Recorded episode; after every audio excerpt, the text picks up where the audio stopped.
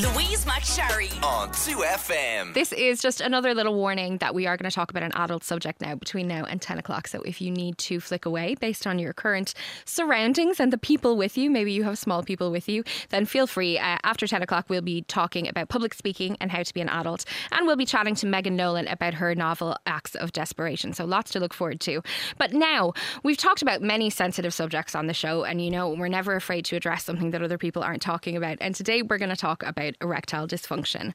Last summer, after learning firsthand about the lack of information available about erectile dysfunction, Angus Barge and Xander Gilbert set up Mojo, a service to help those experiencing it. And Angus is joining me now on Zoom. Hello, Angus. Hi there. Thanks very much for having me. I've, I've never had an adult warning before. Have you? I well, that's my first. It's the time of day, you know. We have to make yeah. sure that uh, that people are happy. Personally, I I would ha- actually have no problem talking about erectile dysfunction around my kids, but everyone doesn't feel the same. Um, so tell me, tell me about Mojo. I, I gather it came from a conversation in a car. Uh, yeah, it did. It started. I guess that was kind of two two years ago now.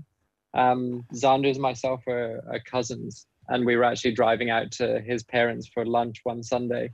And you know those moments where just words start flowing out of your mouth, and your brain is kind of asking you why you're saying them. um, it was kind of, it was kind of one of those moments. But yeah, I basically I told him that I'd been struggling to to get it up for kind of the previous six months or so, and it had like absolutely rocked my world. And how um, how old were you at this point? I was I was 27 and right. it had never been an issue for me before and kind of I'd never even worried about it or thought that it was a problem that happened to young guys. Mm. Um, so yeah, it, I, it like really took its toll kind of on my mental health and my confidence and yeah, I, I had a pretty rough time for I'd say about six months and I feel I was kind of slightly coming out of the end of it and getting a, a grip of it again when I spoke to Xander. Mm-hmm. Um, and I guess I was just really lucky that I spoke, to, or at least it kind of didn't fall on deaf ears, and he'd been experiencing the same thing through his 20s as well. Wow. So, well, that's, yeah, God, thank God you said it. It's funny, you know, they say um, the advice they give to parents is if you want to have a conversation with your teenager, the car is a good place to have it because everybody's looking ahead and there's no intimidating eye contact and you generally get more out of people that way. So, it's funny that it happened for you in the car.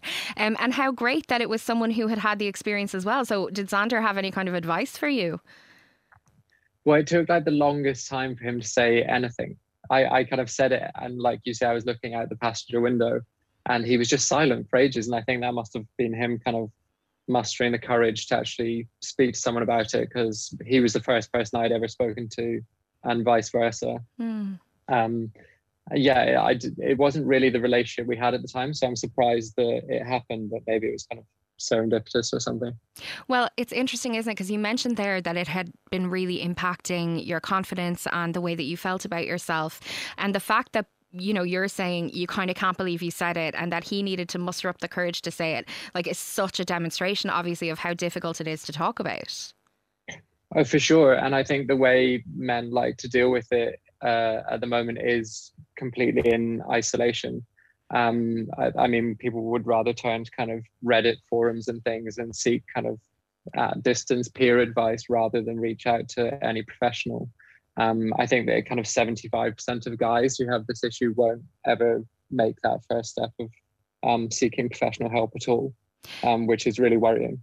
And is that because it's viewed as a problem that older men experience, or is it because um, it's it's kind of linked intrinsically in some ways to a sense of masculinity? Yeah, I, I think it's just totally shame filled, and yeah, you've kind of said it. It's linked to masculinity. You're kind of you question yourself when you're not able to get it up, and you think that's a reflection on who you are as a man, and it, it, it feels like it totally defines you when when you're struggling to to perform in the bedroom and that that's a really toxic word to use perform but when you are struggling it is completely all consuming like mm. you can't think of anything else all day long mm. um yeah we we really see it kind of it i think it's shrugged off a lot of the time by kind of aubergine emojis and people teasing each other about it but actually it's kind of a real mental health concern for a lot of men yeah. and i think actually now that you've said it as well that there's this kind of belief that it's an old man's issue Um, but actually, it's kind of 30% of men by the time they're 30 are now struggling Wow. with some form of erection issues. And is there is that a bigger number than previously? Like, is there an explanation for that? Yeah, well, I, I, in 2000, when they they've done studies, it was kind of somewhere between three and five percent of men under the age of 40 would have um, would have uh, suffered with it. But by 2011, that figure had shot kind of 30, 35 percent of under 30s. So not only is that age gap uh, bracket got younger, but obviously there's been an explosion in the the numbers. And is that linked to phone use? Is it linked to the internet? Is it linked to pornography? Yeah, the, well, it's yeah, it's very a, a common. Um, it's very common to blame pornography because there was the the rise in kind of the internet and tube sites Yeah. through that period. But to be honest, I think that's a really easy easy out, and the issue is far more nuanced than that. Mm. Um, if you if you think how our lives changed between 2000 and 2011, everything the way we kind of uh, work, socialize, date, meet people, that they all completely changed. And I think I think millennials and Gen Generation Z are kind of the most anxious human beings probably to have ever walked the planet. And I I don't think you can peg that one on on pornography slowly uh, Yeah. solely. So, so that's what you find then, and you mentioned it earlier. It's it it is is it mostly a mental health problem? I mean, presumably sometimes it can be a mechanical problem, right, or a biological. Yeah, problem. totally. totally. Sorry to I- refer to men's bodies as cars. um, yeah, it totally. I, I think uh, for most young men who are struggling, it will be a mental issue, but that doesn't mean it started that way. Hmm. For me, I um, mine came from I crushed blood vessels in my perineum from doing a long distance cycling race. And that alone should have taken kind of six to 12 weeks to fix itself if I just left it. Mm. Um, but the fact I'd struggled and didn't really know what was going on then planted this kind of seed of doubt, which I kind of then had problems which were psychological for almost a year. Right. Okay. Um, but it's a very common story for a guy to struggle once and for that to then plant this seed and kind of they can suffer then for 10 years or something. That That's kind of what happened with Xander. He uh, struggled when he was at university once and that planted the seed and uh, kind of determined the way his sex life was led for the next decade. So then, presumably, if it's if it's a problem, if it's frequently a problem of the mind, and that makes total sense to me, given everything we've talked about about the the link between kind of virility or masculinity, you know, with your ability to. Um, Get it up, I suppose, is this the phrase that we're using? um, then uh, you can presumably come back from that relatively easily if you get the right support and if you know the right things. Is that fair to say? Yeah, totally, and that's kind of why we've we've built Mojo. The the psychosexual therapists have been using exercise and techniques in their private practices for for decades, and this isn't something men should have to to live with. And sure, if if you've been struggling to get erections for uh, a number of years, it can feel like it's quite ingrained, and you might never get over it. But actually, with kind of we think we can give men more ri- reliable erections within kind of six weeks if they follow our programs. Mm. Um, and yeah, it, it's it's been an amazing journey so far. Kind of uh, hearing how we're changing the lives of some of our users who thought that they were kind of doomed to a life of kind of sexless bachelorhood is is really fulfilling. Yeah, I, I mean, I can only imagine what a gift to be able to give to people. It's incredible. Um, can you give me an example of some of the kinds of exercises? Yeah, so some of them are, are really, really simple. Um, kind of one of the problems men will suffer most commonly is called performance anxiety. And that's kind of where you're worried about your ability to, again, perform in the, the bedroom. So you get nervous and Yeah. anxious.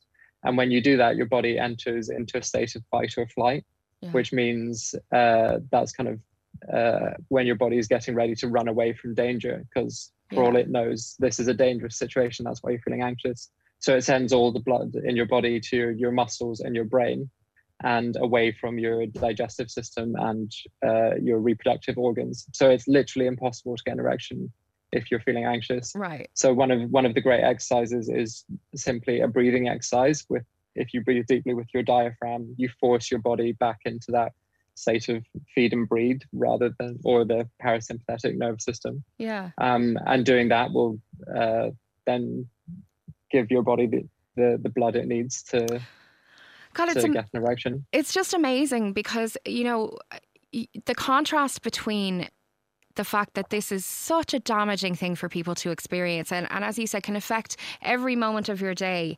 And yet you know it so frequently can be helped with such simple exercises. It's really a tragedy in many ways that that there's so many people who aren't aware that you can bridge that gap. Um, so it's great that you're you know you've come up with mojo. So tell people about mojo itself and how they can access it and what you do on mojo uh, so Mojo is an online platform. We call it a video platform. Um, so you can uh, log onto the site. It's uh, www.mojo.so. Uh, and you can go on there and we've gathered an amazing uh, group of um, psychosexual experts who all run courses that deal with different causes of um, erection issues. So you can log on for a subscription for 40 £49 per quarter, so a little bit over £15 a month. And that will give you kind of all the exercises you need to kind of get to the root cause of uh, your issues and how to rehabilitate them, hopefully without the need of any drugs or procedures. Um, and we've got a really great kind of community of guys as well. There's kind of peer-to-peer drop-in. Mm. Um, if you feel like you want to take the next step of that kind of remote diagnosis and rehabilitation and actually speak to someone um, and we also, you can speak to our experts as well if you want to book one on one sessions. And presumably, Irish people can sign up for this as well. Yeah, we have. Um, we we we have users in 36 countries across the world already. Fantastic. Um, we we launched back in August, and it's just it's been amazing so far the journey. Well can i just say fair play to you? Because uh, you know from going from sitting in the car going why am i talking about this? to being on you know the radio talking about it and obviously talking about it on a, on a daily basis i think that's really impressive and and very generous that you've managed to uh, that you've managed to do that. So um are there uh, just out of interest are there medical professionals kind of involved in the website at all or is it all psychosexual professionals uh, yeah, no, that we we've gathered kind of experts from all different sides of men's sexual well-being. Uh, so we have a lot of urologists and, mm. and doctors, all the way through to kind of uh, nutritionists and meditation teachers. That's really um, holistic. We, we really want, to, yeah, we want to be kind of a one-stop shop. Yeah. Very good. Well, I am full of respect and admiration. Um, that's mojo.so if you want to uh, go and access all of the stuff there. Thank you so, so much. I really appreciate Angus Barge coming on to talk to me this morning. Have a great day, Angus. Thank you so much. You're so welcome. Louise McSharry on 2FM.